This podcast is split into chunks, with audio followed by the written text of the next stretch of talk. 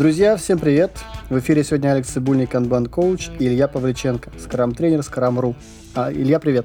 Привет-привет, давно не виделись. Друзья, сегодня мы поговорим с Ильей про скрам, как неудивительно. Затронем темы, связанные с крамом, связанные с другими фреймворками, может быть, э, обсудим разницу фреймворков. В общем, будем двигаться именно в рамках обсуждения скрама и масштабирования скрама. И сейчас знакомство. Три вопроса. Илья, готов ответить? Да, поехали. Поехали. Отпуск твоей мечты. Я думаю так, понимаешь, у меня по ходу моей работы я очень много перемещаюсь, очень много летаю. Вот у меня этой весной был большой проект, он еще и идет, не закончился Джусан банком, поэтому я в Алматы очень много летал. Вообще до всех событий, там, СВО и пандемии, я вообще по Европе очень много тренингов проводил, работал. У меня был консалтинга много, поэтому.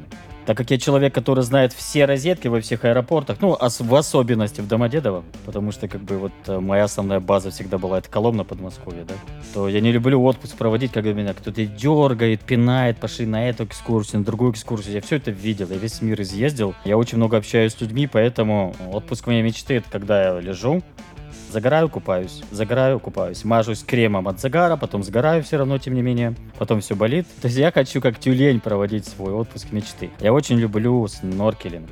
С маской, с ластами, да. Вот для меня это такой максимально релаксирующий отпуск. Ну, куда-нибудь на Мальдивы сгонять, да, чтобы никто не дергал. То есть максимально скучный такой отпуск из-за характера моей работы. Угу. Давай двигаться дальше. В чем не хочешь себе признаваться? Так, сложный вопрос. Слушай, ну иногда я возвращаюсь к этой мысли вновь и вновь. Все-таки я как agile коуч, наверное, не хочется себе признаваться в том, что на самом-то деле рынок настоящих изменений, но он достаточно мал. Пусть обижаются, не обижаются, да, но в большинстве своем все, что мы видим вокруг, это не только России касается, СНГ, Америки, Штатов, но это такой agile театр, либо agile цирк. Ближе к последнему, конечно, там есть определенные клоуны, выступления и прочее, да. А рынок настоящих изменений, где топ-менеджмент поддерживает изменения, где скромастера и agile коучи достаточно смелы для того, чтобы отстаивать свои позиции, да, а не просто держаться там и создавать видимость изменений, потому что высокая заработная плата и ипотека. Ну, такой рынок очень мал. На этом рынке и то достаточно серьезных игроков. Вот, наверное, в этом не хочется себе признаваться. Я надеюсь, что я ошибаюсь. Угу. Спасибо. И давай двигаться дальше. Кто твой образец для подражания? На кого ты равняешься? Во-первых, наверное, Брайан Мэй. Вообще, мой герой был в детстве Фредди Меркури, моя любимая группа это Queen. Потом я понял, что из-за отсутствия голоса я не могу претендовать на лавры вокалиста в какой-либо группе. Поэтому я переключился на гитару, освоил гитару в 11 классе, потом у меня много было электрогитар. То есть для меня это, да, исполнитель номер один, ну, понятно, он там технически не суперский-суперский, но его красная леди, Red Special гитара, да, это вообще прям что-то, и звучание особенное Брайана Мэя. Это что касается музыки. Если говорить о спорте, спорт важную часть моей жизни, то это Виталий Фищук, вот мой первый тренер по стритлифтингу, он чемпион мира из Украины. Чувак на брусьях делает 180 килограммов, подтягивается с весом 120. Блин, ну это же просто монстр. И что касается профессионального героя, наверное, это Кен Швайбер. Маленькая, коротенькая такая история. Где-то лет 7 тому назад я полетел первый раз в Штаты, в Чикаго. И на тренинг Майкла Бидла, к сожалению, покойного уже. И он мне такой... Мы а, Кена обсуждали. Как раз был мой день рождения, 23 января. И он такой говорит, слушай, ты не понимаешь, какой это жесткий чувак. То есть это чувак, он говорит про Кена, нам будут с тобой рубить головы, а он будет стоять рядом и улыбаться. Я тогда понял, что все вот эти истории байки про Кена неправдивые, да, это образец скрам-мастер, это очень жесткий, отстаивающий правила скрама чувак. Собственно, скрам — отображение этого человека. Вот сам скрам такой достаточно жесткий фреймворк. Такие вот три героя. Брайан Мэй, Виталий Фищук в спорте, Кен Швайбер в работе. Отлично. Спасибо, Илья. Давай двигаться дальше. Поговорим про скрам. И вопросы, да, которые мы заготовили. И хотелось бы все-таки с тобой обсудить, раскрыть, двигаясь, так сказать, в этой конве. Что такое скрам и как ты объясняешь простыми словами для тех, кто первый раз слышит про скрам? Я привожу часто несколько метафор, люблю метафористически вообще говорить там. Представь, что ты спортсмен, тебе нужно победить в чем-то, каком-то виде спорта. Тебе нужна для этого система тренировок, питания, отдыха. Также и скрам. Скрам это некая такая штуковина для организации продуктовой, с помощью которой можно выработать определенные организационные способности, накачать мышцы.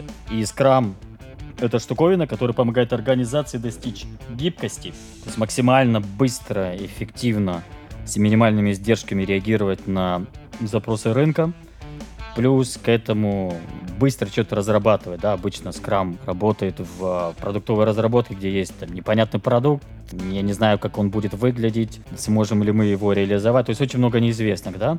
Он позволяет организации накачать мышцы. Другая метафора, Scrum это некое озеро такое для организации. Это озеро наполнено камнями на дне, это все дисфункции, проблемы организационные. Scrum спускает уровень воды. Почему? Потому что ты когда любой вообще фреймворк представляешь, там Scrum, XP, да тот же Kanban, да, хотя Kanban это не фреймворк, а метод управления, но тем не менее все эти вещи, они некие накладывают ограничения на систему работы. Когда ты накладываешь ограничения, это можно, это нельзя. Да, всплывают некие дисфункции. То есть уровень воды спускается, все эти камни выходят на поверхность. И тут две опции основные. Ты либо говоришь, да, эти камни что-то не очень, мне не нравятся, они вонючие, некрасивые, надо их убирать с дна озера. Либо ты говоришь, да нет, все окей, Давайте нальем немножко водички. Вроде бы было и так неплохо. Раньше мы плавали на поверхности озера на лодочке, а теперь эти камни нам мешают это делать. Скрам виноват. Это не так. Ни Scrum, ни XP, ни Kanban, ни DSDM, что бы я ни называл, ничто не может вас привести к неуспеху, да, то есть вы сами только можете себя зафакапить. Это просто фреймворки и ограничения, которые вам позволяют вам развить определенные способности, вот и все. То есть это система тренировок для организаций, которые хотят быть адаптивными, шустрыми, быстрыми. Вот и все. Угу. Слушай, ты как раз э, перечислил большое количество подходов, э, фреймворков, методов. И как ты думаешь, а все-таки почему на сегодняшний день Scrum считается одним из самых популярных фреймворков? почему-то понятно, ну, есть э, эмпирические исследования, он по факту самый популярный. Вопрос, что привело к этому, наверное, да, ты имел в виду? Собственно, что привело к тому, что Scrum является... Да, да. Это спекуляции, естественно, да, то есть мои умозрительные заключения, но есть несколько факторов, которые я вижу. Первое. Scrum основан на эмпирических исследованиях. Мы вспоминаем 1986 год, завершилось пятилетнее исследование в ряде японских и американских компаний учеными, одним японским, другим американским, но оба как бы имеют японские фамилии, такие уши на наком. То есть они исследовали пять лет, что же является основой для формирования высокопродуктивных команд. И они в этой статье, это New New Product Development Game, которая вышла в Harvard Business Review в 86 году, описали эти факторы. И это было за, взято за основу скрама. То есть там, в принципе, да, терминология скрам первый раз появилась. Они таким образом говорили о вот этом регби-стиле разработки. То есть никогда там системный аналитик что-то делает, передает бизнес-аналитику, точнее наоборот, да, обычно аналитик, системному аналитику. Потом ты пишешь код, потом тестируешь. Нет, это последовательная водопадная разработка. Регби-стиль характеризуется тем, что вся команда двигается как единая целое по полю, передавая мяч внутри себя. То есть вы немножко кодируете, еще не дождавшись результатов исследования на рынке, тут же начинаете тестировать или вначале тестируете, да, test first approach. То есть первая причина, потому что очень мощная эмпирическая база. То есть если бы Кен и Джефф, это авторы скрама, Кен Швабер и Джефф Сазерленд, придумали некую фиговину, такую теоретическую, не работающую в мире, а потом начали бы насаждать по всему миру, ну тогда были бы вопросики. Ребята, мир так и работал. Самые эффективные команды работали именно так. Давайте просто попробуем так же работать, да, и что-то из этого получится. То есть он опирается реально на эмпирику. Второе, говорят, что очень был классный маркетинговый шаг со стороны Кена Швайбера. Напомню, что в 2002 году он вместе с Майком Коном, Естер Дерби, по-моему, если не ошибаюсь, основывает такую организацию, как Scrum Alliance. И Кен Шваби придумывает вот эту сертификацию скромальянцевскую Certified Scrum Master, CSM. Потом следует CSPO, Certified Scrum Product Owner. То есть вот эти вот бэджи, которые начали раздавать, э, красивые, увлекательные, пушистые, да, но они как-то вот поспособствовали. Очень классный маркетинговый ход. Третья причина. Мне кажется, что в Скраме есть очень такой здоровый баланс между структурой, навязываемой им, да, он все-таки довольно короткий, довольно маленькая структура, 13 страниц всего лишь. С другой стороны, свободой. То есть не так много практик, которые ты обязан использовать. Да, у, у тебя есть три зоны ответственности, есть некие правила, и то они довольно сложны во внедрении, да, но очень много свободы дается людям. Вы можете использовать story можете не использовать, вы можете оценивать в майках, а можете в турсах оценивать, как угодно, да. То есть это некий баланс, потому что проблема больших тяжеловесных методологий, скажем, РУП конца 90-х годов, в том, что чем больше вы прескриптивности добавляете в метод, тем больше отравы вы даете людям, да, то есть у них нет чувства владения. А здесь как бы такие верхнеуровневые, да, описания, небольшие ограничения, очень много свободы для людей. И последнее, наверное, это субъективное мое только личное мнение, вот эти люди, два, Кен Швабер и Джефф Сазерленд, это гиганты. Это реально гиганты мысли. Где-то видел такую мысль, я с ней согласен. Если бы вручали Нобелевскую премию по менеджменту в прошлом веке, наверное, они должны были бы ее точно получить. То есть это столпы. Прям я читаю, смотрю, что они говорят. Хотя это дедушки, да, старенькие дедушки. Нам повезло, что такие люди, да, стоят в основе этого движения. Ну вот такие вот четыре э, мысли. То есть подытожим. Очень мощная эмпирическая основа. Это не выдуманная фигня. Это исследование. Второе, очень успешный маркетинговый ход, сертификация Кена Швабер, Certified Scrum Master. А баланс между структурой и свободой такой здоровый, который дает людям чувство владения. И гиганты мысли Кен Швабер и Джефф Сазерленд. Слушай, а тут э, хотелось бы да, поразмышлять над твоими тезисами, немножко в сторону, так сказать, уйти. Ну вот смотри, а вот как раз выпуски сертификатов могут ли быть, как ты думаешь, неким таким моментом именно идентичности некого племени? Ну, то есть, условно говоря, до появления скрама как нового подхода был другой подход, который требовал там большого изучения, и да то же самое РУП, он все-таки не фокусировался на такой вещи, как идентичность тех людей, которые понимают. А ребята как раз попробовали именно рассказать про скрам. С одной стороны, он э, прост там, в изучении, прост в представлении, но также маркетинговая составляющая, что как раз формируется именно идентичность нового племени, новых людей, которые работают совершенно по-другому. Да, я с тобой согласен. Это довольно, мне кажется, очевидно. Все эти такие штуки маркетинговые, названия, бренды, конечно же, они формируют лагеря своих, появляются сторонники этих движений. Да, это абсолютно нормально. Этим удобно, знаете, пользоваться там политикам, людям, лидерам. Они делят нас на племена, да. Мы сейчас разделены. То есть там мы знаем, что Дэвид Эндерсон ненавидит скрам, он публично об этом заявлял много раз. Это не хорошо, не плохо. Но он правильную вещь делает, да, он формирует свое племя, свою идентичность. То же самое сделали эти ребята. Может быть, кстати, не намеренно, они просто это так чувствовали. А вот сейчас то, что мы видим с вами, да, вот это вот деление на сейф, на less, это противостояние какое-то. Нет, я залесю твой скрам, нет, я засейфлю твой лес. То есть, да, это немножко смешно, когда ты поднимаешься наверх всего этого, да, ты понимаешь, что все-таки это и бизнес, и люди, стоящие во главе этого движения, конечно же, они хотят и деньги зарабатывать, и продвигать свои мысли, быть такими лидерами. Это нормально. Короче, как я отношусь к сертификациям, у них есть и плюсы, и минусы. То есть классно, что это помогло развить скрам наверняка, но, конечно же, я вижу очень много побочных эффектов. Скажем, та же сертификация CSM, по моему субъективному мнению, не навязываю никому, она ничего не стоит абсолютно. И, кстати, именно поэтому-то Кен и покинул Scrum Альянс. У него не было инструмента, как он мог контролировать уровень и качество проведенных тренингов. У него очень большие были претензии.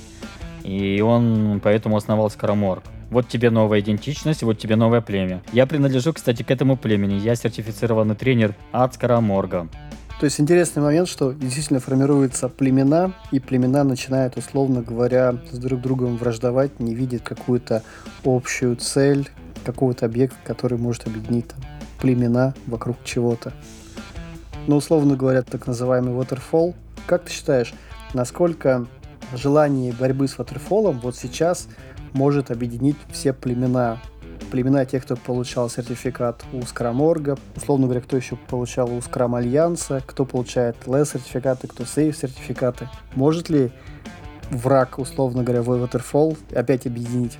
На самом деле, многие считают, что он как бы повержен, этот враг, но на самом деле нет. По большому-то счету мы до сих пор с ним боремся. То есть вот эта вот производственная парадигма, последовательная разработка, иллюзия того, что я могу написать код, передать его на тестирование, тестирование на DevOps, могу по отдельности управлять этими функциями, и все будет здорово, но это же иллюзия, да? В нашей книге с Сазарио Creating Agile Organizations гораздо шире идем, кстати. В этой книге мы и разрушаем эти племена. То есть мы поднимаемся над сейфом, лесом. Метод управления ведь он зависит от того, в какой среде вы находитесь. Если у вас очень много взаимных зависимостей, есть откаты назад, да, с тестирования ты приходишь обратно там на дизайн, на аналитику, там просто Waterfall не может работать. Но с другой стороны, Waterfall прекрасно будет работать в производственной парадигме, где у тебя последовательный тип зависимости. Ты добыл уголь, отлил сталь, потом напечатал трубу и так далее. Там ни в коем случае не нужно никакого скрама. У тебя нет взаимных зависимостей, да? Я, в принципе, так к Waterfall нормально отношусь. Я всегда плохо отношусь только к тем вещам, которые не в том, не в нужном, не в правильном контексте используются. Но в целом я не против побороться против Waterfall вместе с комбайнерами, экспишниками и другими прекрасными людьми. Ты, кстати, посвятил очень интересный момент. А может все-таки бороться не с каким-то фреймворком, а может быть бороться с незнанием применения того или иного фреймворка, метода? Абсолютно верно. Это была одна из наших целей с Цезарио, когда мы писали книгу. Я сейчас вообще последние полтора-два года отошел, стараюсь, по крайней мере. Меня-то рынок все равно воспринимает как скрам-тренера, лес-тренера, но я не хочу себя так уже позиционировать. Я сейчас работаю с компаниями, и там, где я вижу лес неприменим, это очень, как бы, да, такая точечное его применение, то я и не предлагаю. То есть дело... у фреймворков есть очень много ограничителей. Они очень узко смотрят. Less, допустим, применим там, где программное у вас обеспечение. Less ничего вам не скажет, что делать с маркетингом, продажами, юристами, комплайенсом, с рановыми активностями, да, он ничего не скажет об этом. Потому что у него очень узкое применение.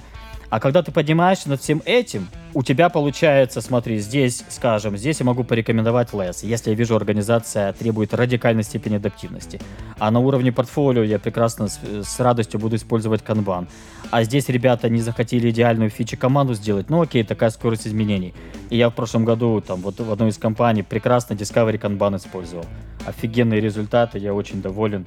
Такой, да, кейс мне в копилку, мало кто вообще об этом знает, да, Discovery Kanban. И, кстати, я Леша на видео смотрел, кстати, про Discovery Kanban и это все взлетает. То есть я стараюсь быть таким швейцарским ножом, и моя самая главная цель дать нужный инструмент организации, а не сказать, ну все, вот у меня топор, на нем написано лес, давайте головушку свою, сейчас буду рубить ее. Илья, я, наверное, соглашусь с твоим тезисом, что тебя воспринимают как э, лес-тренера. Давай скажем, что это некий ярлык, да, на который на тебя навешан, от которого ты, в принципе, как сказал, хочешь избавиться. А что ты делаешь э, для того, чтобы именно избавиться от этого ярлыка. Мы выпустили эту книгу с Цезарио, в которой пишем об этом. Я провожу тренинги. Вот я сейчас говорю об этом. То есть это просто много маркетинга, много публичных активностей. Я сейчас захожу в организации, и изначально вот это вот сопротивление тех людей, которые, скажем, там, любят по той или иной причине почему то сейф или что-то другое, я сразу говорю, слушайте, я не с лесом вам пришел. Я хочу решать ваши потребности, я хочу понять вашу стратегию организационную. Потом вы мне скажете, какие организационные способности вы хотите выработать. Скажем, вам нужна скорость, адаптивность, стабильность, предсказуемость, что-то другое. И в зависимости от этого мы нужную систему тренировок вам подберем. И люди как бы сразу успокаиваются, да, потому что ты не бежишь к ним с ярлыком лес. И тогда вот эта вообще дискуссия, она глупая. А что лучше, лес или сейв? Да они оба прекрасны, да, но у каждого свои цели оптимизации, своя область применения. А мы все должны с вами действовать в интересах клиентов организации. Отлично, давай двигаться дальше. Как раз в продолжение темы, связанной с масштабированием скрам в организации. Подскажи, пожалуйста, как эксперт, а все-таки на что нам следует обратить внимание, когда мы готовы или хотим использовать скрам в организации. Или, может быть, э, если возражаешь, давай, может быть, разберем там тезисно, может быть, продолжение твоих слов. Допустим, мы приходим в организацию, представим организация N. Что в этой организации должно быть, чтобы мы могли там использовать скрам на уровне команды, давай пофантазируем, что там использовать сейф, э, что там должно происходить или какие там должны быть все-таки не только цели, да, но и может быть какой-то контекст, который дает нам понять, что лучше использовать тот или иной фреймворк. Первое, конечно же, нужно провести исследование, идти в GoC, исследовать систему. И на что я буду смотреть? Первое, я буду смотреть на стратегические цели, стратегию организации, да, которая есть, долгосрочная. Симптомы, по которым я начну понимать, что нужен Scrum или LESS, масштабируемый Scrum. Если в этой стратегии будет понятно, что им нужна высокая степень адаптивности – то есть очень высоко конкурентная среда, наступают конкуренты на пятки. Если компания единственная на рынке, монополист, э, а зачем им лазать? А к чему адаптироваться? Да, они не в конкурентной борьбе находятся.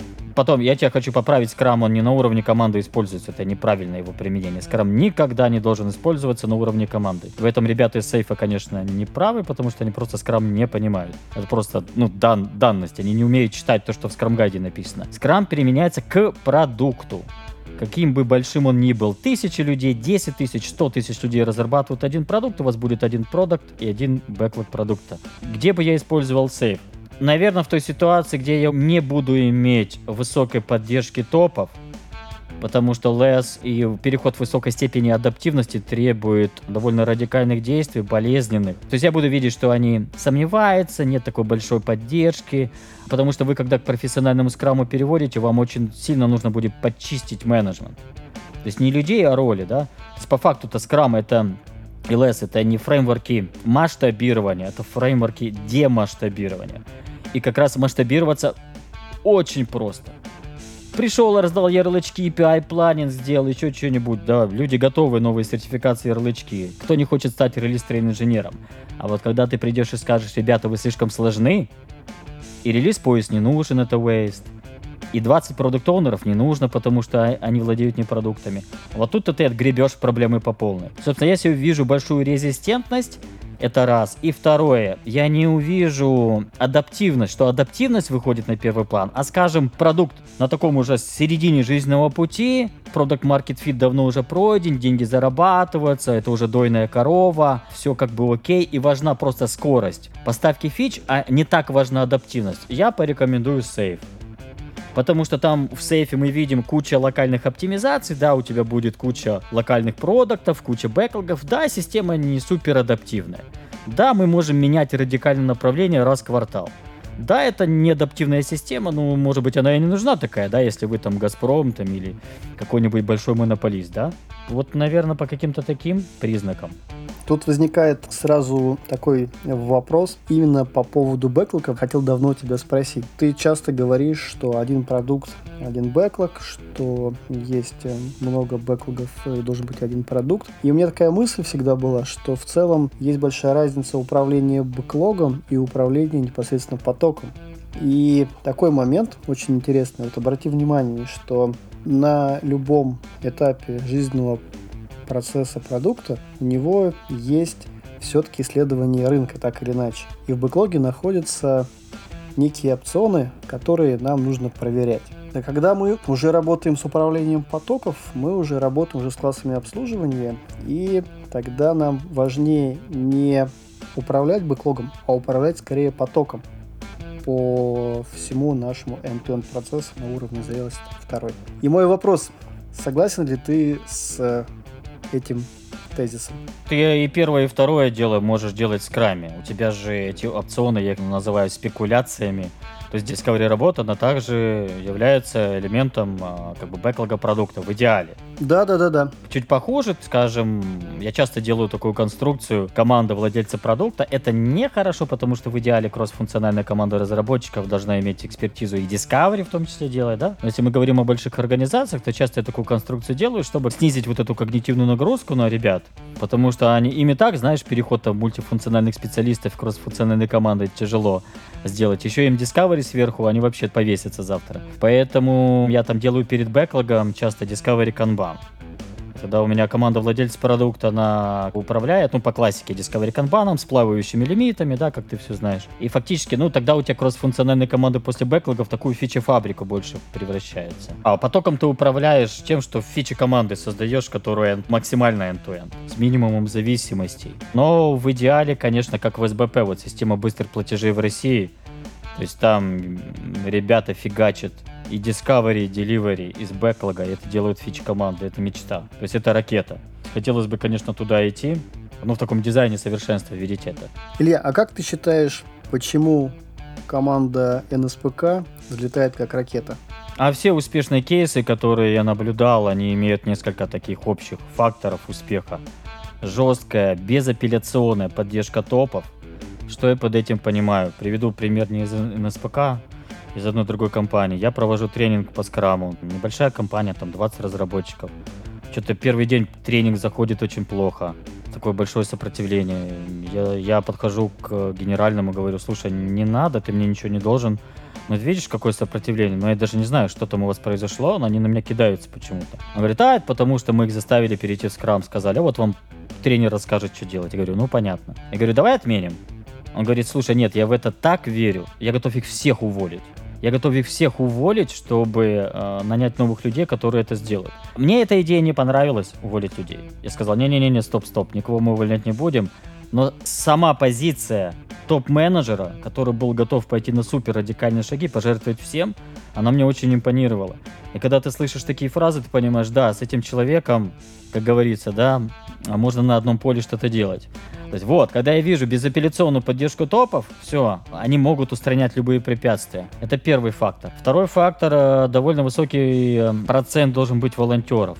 То есть мы проводим обучение иногда одним потоком, там, несколькими подходами и делаем замер волонтерства. Особенно вот сейчас, последние годы я это делаю. Сейчас мы делаем большую трансформацию в одном из розничных банков.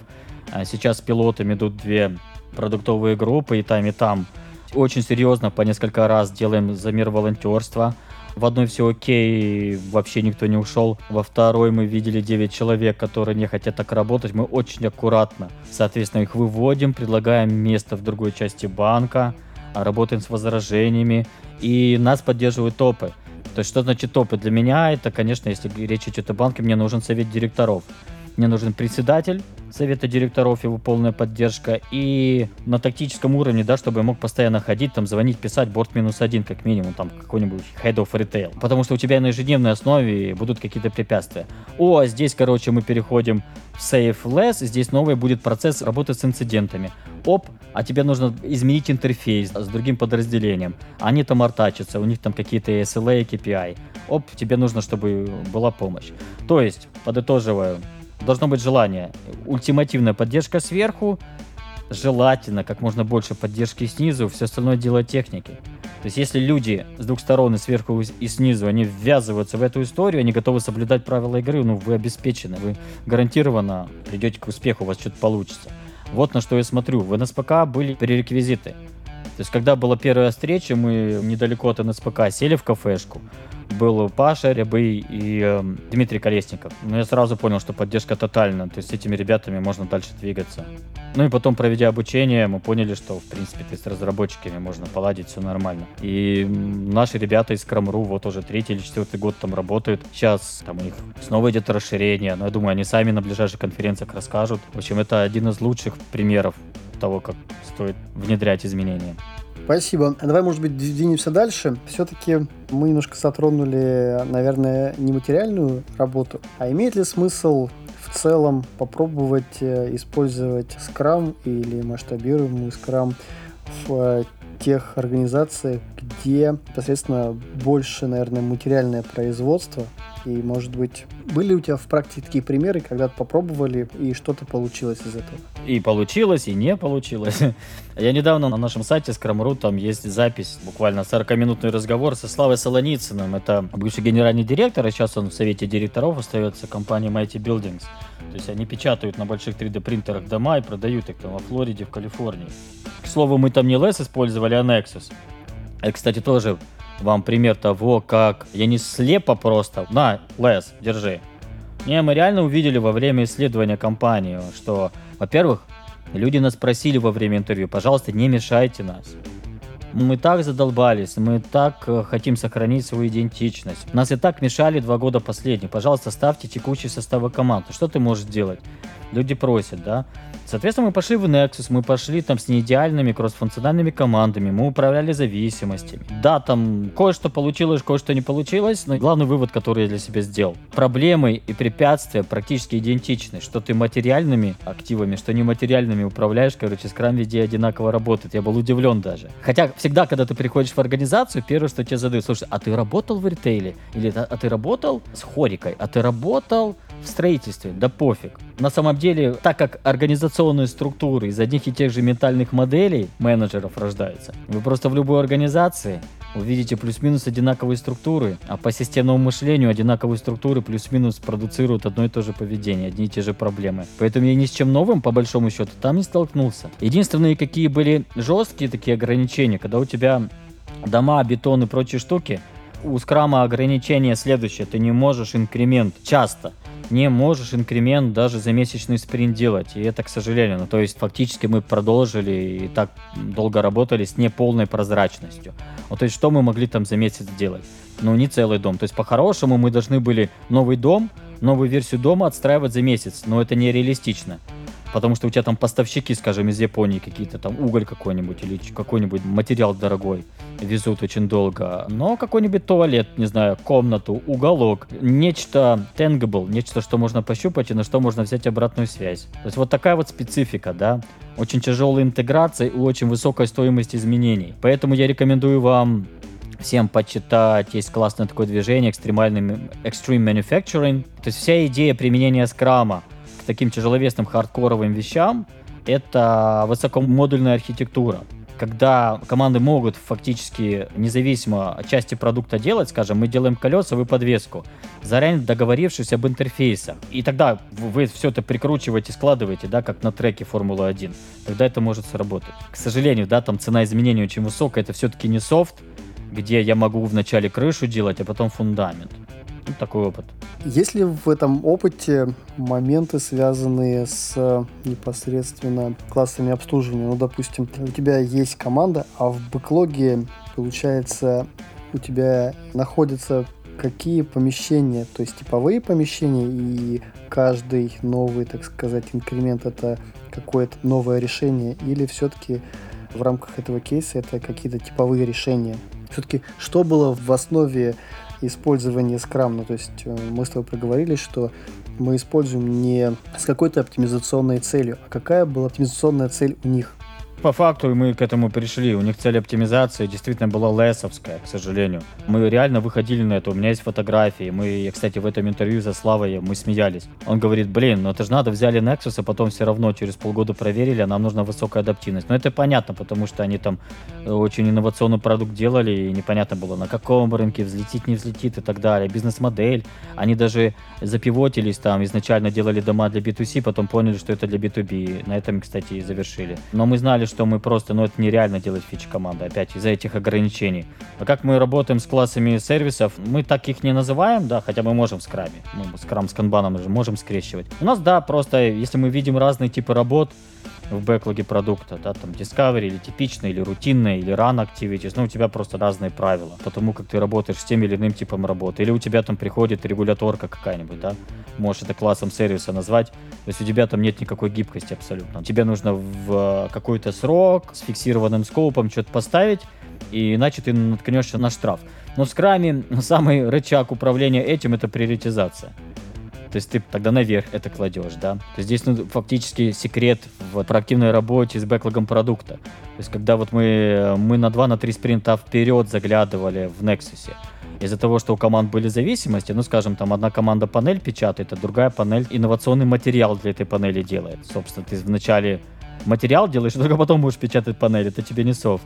Соответственно, мы заглядывали, ну, у нас горизонт планирования был намного дальше, мы PBR проводили на 3-4 спринта вперед, чтобы управлять этими зависимостями, ну, чтобы вплоть до диаграмм Ганта прям доходили, потому что, ну, к сожалению, это хард. То есть весь секрет в PBR, в управлении бэклогом продукта. Да, да, да, фактически же это класса сервиса. А там, допустим, какие-то вещи, мы знали, что типовой, допустим, ответ от инспектора, от момента, когда ты ему даешь, да, там за два месяца cycle time. А мы, соответственно, это помещали в нужное место в бэклоге продукта. Получается, видишь, я сам разобрался сам с собой. Прикольно. Просто мы говорим про разные организации, прямо про управление потоком, что у тебя как только начинается работа уже в потоке, то ты можешь не только проект очередями, да, но управлять все-таки классы обслуживания могут возникать на разных этапах, даже после точки принятия обязательств. Да, конечно, да. Слушай, вообще канбан используйте со скрамом, всем советую. Это очень системно, очень круто. Причем я когда пытаюсь эту идею протолкнуть в компанию, продать ее. Я всегда говорю, что вы канбаном заворачиваете весь поток создания ценности от идеи, весь лид-тайм, то есть должен быть там. Более того, это была моя нереализованная идея такая в МТС-кассе, то есть эм, у тебя вообще в середке в потоке может быть лес, да, где там делается программное обеспечение по бокам, все это завернуто в оболочку канбана, потому что у тебя там справа саппорт, маркетинг, а слева у тебя первая, вторая, третья линии поддержки, то есть классная комбинация получается. Да, середка лес, скрам, и все это завернуто в канбан поток. Да, давай двигаться дальше. Мы на самом деле подняли очень интересную тему, да. Вот отличный пример с материальным производством, печатание домов. То есть я правильно понимаю, что в целом по кривой Мура, условно говоря, продукт находится только на стадии формирования и поиск своей ниши. То есть э, формируются какие-то новые варианты, печатание интересных домов, интересных решений и поиск рынков э, сбыта, да, как бы какие решения прям взлетят, какие не взлетят. А вот на дальнейших этапах использования нашего продукта, где вот, как ты думаешь, точка, когда мы перестаем использовать менее радикальный подход к масштабированию. Давай разделим, условно говоря, поправь меня. Я считаю, что LS это более радикальный, который требует большое количество фичи команд, который требует большое количество знаний. Затем идет Nexus менее радикальный и Safe, он уже такой более стабильный. Как думаешь, когда следует, и следует ли вообще, условно говоря, одной организации, одним командам переходить из одной, из одного масштабируемого в другой? Конечно, тот же Mighty Buildings этому примеру. Когда мы использовали Nexus, то что было нашим инкрементом? Мы тогда были в поиске рынка, в поиске нужного продукта. То есть мы не знали, а что будет продаваться, а что будет покупаться. Поэтому тебе нужен скрам, тебе нужна адаптивность, а под адаптивность тебе нужны фичи команды, там кросс-функциональные как минимум, да, где люди могут и это, и то делать, да, то есть высокая степень адаптивности, то, что ты радикальностью называешь. А потом, смотри, ты же когда Product Market Fit поймал, у них потом фактически есть рутинная фабрика. Фабрика стоит в Штатах, и у них там уже нет скрама, есть Lean Manufacturing. То есть вот когда у тебя отлаженные рутинные уже процессы, у тебя там в большей степени тип операционных зависимостей становится последовательным. Смотри, все очень просто. Если у тебя очень много взаимных зависимостей, у вас это в канбане downstream называется, у нас это дальние там процессы разработки, да, то, что ты узнаешь позже, влияет на то, что ты, ты делал раньше, опять ты на этап дизайна переходишь, это взаимные зависимости. Здесь тебе нужны кросс-функциональные команды, там адаптивность, здесь нужны радикальные методы. А если у тебя все sequential, последовательно, и где-то у тебя адаптивность уже не нужна, то, пожалуйста, используй сейф. Просто организация часто себя обманывает им нужна адаптивность, а они просто начинают себя обманывать. Да нет, там и Nexus подойдет, или Safe подойдет. Главное себя не обманывать. Либо четко себе сказать, да, мы знаем, что LES это наилучшее решение, но на данный момент у нас вот есть такой ограничитель. Пока мы не можем это побороть. Допустим, у нас нет поддержки HR-департамента, либо чего-то еще, мы не можем себе это позволить, но это видение будущего. То есть главное, какое бы решение, какой бы инструмент не был выбран организацией, главное, что вы понимаете побочные эффекты, потому что любой фреймворк идет с побочками, да. Главная побочка сейфа там это низкая адаптивность. Главная побочка леса, наверное, да, это стресс высоких людей и необходимость обучения там всему продукту, компетенциям и прочее. То есть везде будут побочки. Ты взвешиваешь просто экономическую выгоду, да, и эти побочки, которые ты получишь, собственно, что тебе дешевле, да, что тебе выгодно. То есть в любом случае это компромисс, в любом случае. Да, просто мы с тобой проговорили на самом деле э, очень интересный момент, что мы находимся, условно говоря, не в статике, не в мета каких-то, в метафизике, когда у нас все остановлено и ничего не двигается, мы находимся с тобой, так условно, в диалектическом прогрессе, когда у нас все меняется. В какой-то момент времени тебе нужно принимать те, или иные решения. Вот мне знаешь, какой вопрос, который мы затронули и на который я хотел бы на самом деле обратить внимание, да? Любой подход, о котором мы говорили, на мой взгляд, он э, все-таки требует каких-то радикальных изменений и непосредственно управленческих решений. Можем ли мы с тобой поговорить, какие управленческие решения мы можем принять используя Scrum, Nexus, LS, Safe. Что, на твой взгляд, есть на поверхности? Какие прям управленческие решения прям вот есть здесь и сейчас?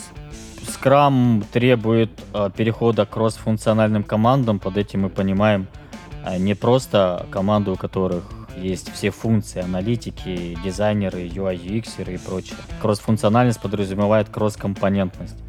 То есть тебе еще команда должна иметь возможность изменять участки кода других компонентов. Скажем, ты собираешь тогда команду омниканальную, веб, Android и так далее. Да, это сопряжено с изменением организационной структуры. То есть затрагивается весь организационный дизайн. Смотри, раз ты собираешь такую команду, сразу тебе нужна сильная инженерка.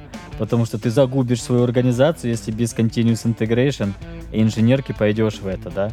Третье тебе нужны новые HR-политики, потому что у тебя теперь пухлые команды, где есть э, разработчик мобилки, разработчик iOS, разработчик веб и еще UI UX, и на первом же планировании, они же не дураки, они сразу спросят, слушай, А чем я буду заниматься весь спринт? Потому что я не вижу из одного бэклога продукта работы по мобилке. И, соответственно, если ты не даешь этот ответ, а ответ-то в изменении формулы оплаты, развитие, да, мультифункциональное, ну, то есть у тебя будут большие проблемы с этим. То есть HR-политики должны меняться. А вот недавно, буквально несколько дней назад, я вот э, с правлением одного банка, мы разбирали HR-политики. Были приняты очень крутые условия для ребят. Дается slack time. То есть типичная же проблема всех трансформаций. Все, у всех задницы в огне, все на горячих велосипедах, да, а, гоняют. А тебе нужно на время, на полгода сказать, ребята, стоп, KPI, бонусы все получают, но вы будете в провале. Вы должны это принять, вы должны дать, скажем, 40-30% времени людям учиться. Скажем, в Райфайзене, SME-группа, которая переходила в ЛЭС, до 40% времени люди учились новым технологиям. Без этого невозможно, да, иначе если ты загружен постоянно, ну, ты будешь делать работу только по своей специализации. Ну, это просто нереально. Когда у вас нет времени, вы книжки не читаете, да? Потом, тебе нужно менять процессы интеграции и координации. Если ты переходишь в Scrum, то там отвечают за координацию между собой команды, разработчики, а не выделенные project менеджеры фичи менеджеры фейковые продукт А это техники координации. А потом, смотри, это разрушение матрицы еще к тому же. Представь себе матрицу, у тебя функциональные менеджеры, чаптеры лиды, которые нанимают, увольняют, подписывают отпуска. А тебе нужны кросс-функциональные команды. А функциональные менеджеры, чаптеры лиды препятствуют этому. Потому что если ты функциональный менеджер, ты заинтересован в том, чтобы наплодить себе подчиненных и развивать их узко. И это правда. Не надо обижаться на мои слова, да, я тоже был таким функциональным менеджером. Поэтому это фактически разрушение матрицы. Мы делаем, скажем, кросс-функционального менеджера, скажем, одного руководителя на 50 человек разработчиков, которые могут теперь развиваться куда угодно. Ты представляешь, какой скоуп изменений на самом деле? И с другой стороны, в сейфе все полегче, да? То есть любой человек с любыми погонами, звездами, даже полковничьими, сержантскими найдет э, в этой прекрасной схеме свое место. Поэтому как бы уровень сопротивления будет намного меньше. Ничего, что как бы менее адаптивна будет система, зато меньше сопротивления. Но вот такие на поверхности вещи. Я могу сразу озвучить. Я как раз хотел э, подсветить такой момент, то, что мы сейчас с тобой проговорили, это мы говорим про масштабируемый скрам, и если вы хотите, подумайте об управленческих решениях, которые вам нужно принять. Это целых пять пунктов, которые очень даже нетривиальны. Ты знаешь, там была такая история, вдобавок к тому, что ты сказал. Очень честная и классная история. Я люблю вот такие взаимоотношения с топ-менеджментом. В одном банке российском. Они много лет э, называют то, что они делают скрамом, но там не скрам в этом, да, таком понимании. Ну, все равно плюсы есть какие-то. Я разговариваю с HR-директором, часа три с ним разговаривал, вот это все пояснил. Он задумался, меня поблагодарил, сказал, слушай, Илья, я теперь понимаю, почему у нас все не летело, у нас не настоящий скрам, но у нас его не будет. Говорит, и это окей, я просто понимаю, что я вот с этим не смогу прийти к совету директоров, они меня просто пошлют. Но хотя бы у меня сейчас есть осознание, что да, это не скрам, но его и не будет. Но хотя бы у меня гора с плеч. То есть я хотя бы понимаю, почему это не работает. И мне нравятся вот такие честные люди, которые говорят, да, понятно, это здорово, это супер, возможно, где-то сработает, но мы на это не готовы. Это честный диалог, это норм. Это я уважаю. Ну, просто возвращаемся к сейфу. У сейфа есть модель изменения, которую тоже, в принципе, при внедрении и использовании, тоже с которой нужно ознакомиться. И я, наверное, знаешь, к чему веду? К такому моменту, что если вы задумали некое изменение, а вопрос, а готовы ли вы принимать такие управленческие решения? Насколько ваша позиция позволяет вам это сделать? Все так. Поэтому я говорю, вам нужен э, SEO, а желательно собственник. Вот тут, знаешь, такой еще момент на самом деле. А тут же, на мой взгляд, нужно смотреть шире, что есть собственник, да, но есть контексты, которые окружают этого собственника. И вот тут, наверное, нужно смотреть тоже, наверное, шире и выше, а готов ли он в сложившейся ситуации, даже если он собственник, если он там готов принимать политические решения, готов ли он идти по пути какого-то внедрения. Конечно, да, я просто имею в виду, что если он сказал да, то вам нужна поддержка на этом уровне. Понятно. Я чаще всего, кстати, слышу нет.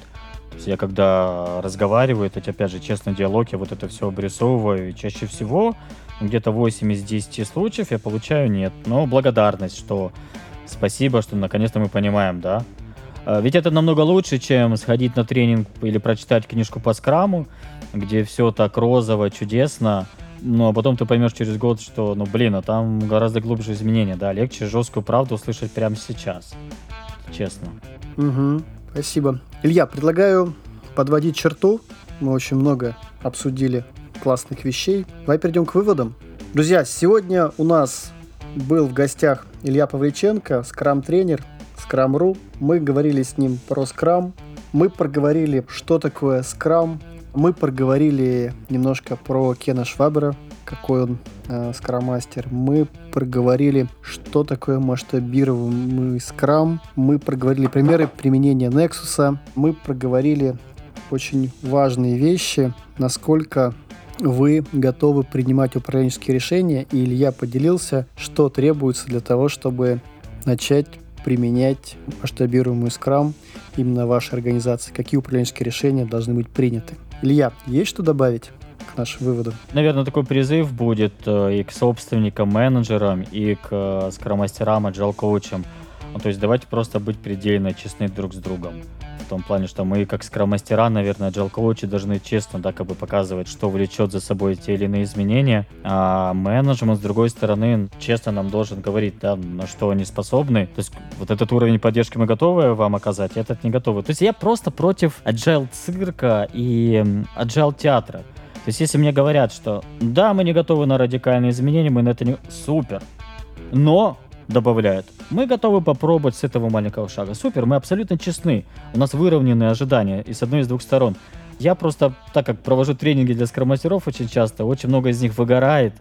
Именно из-за того, что вот они там на собеседованиях все здорово, все четко, да, а потом они попадают в организацию, где agile цирк. Ну зачем, ребят, давайте не обманывать друг друга, давайте будем предельно честны. Вот и все. Вот это единственный призыв ко всем сторонам. Да, и тут, наверное, маленькое добавление. Смотрите, какие есть в организации цели, используйте инструменты, фреймворки, методы именно по месту применения. Друзья, на сегодня все. Всем спасибо. Илья, спасибо. Пока. Пока. Да, пожалуйста.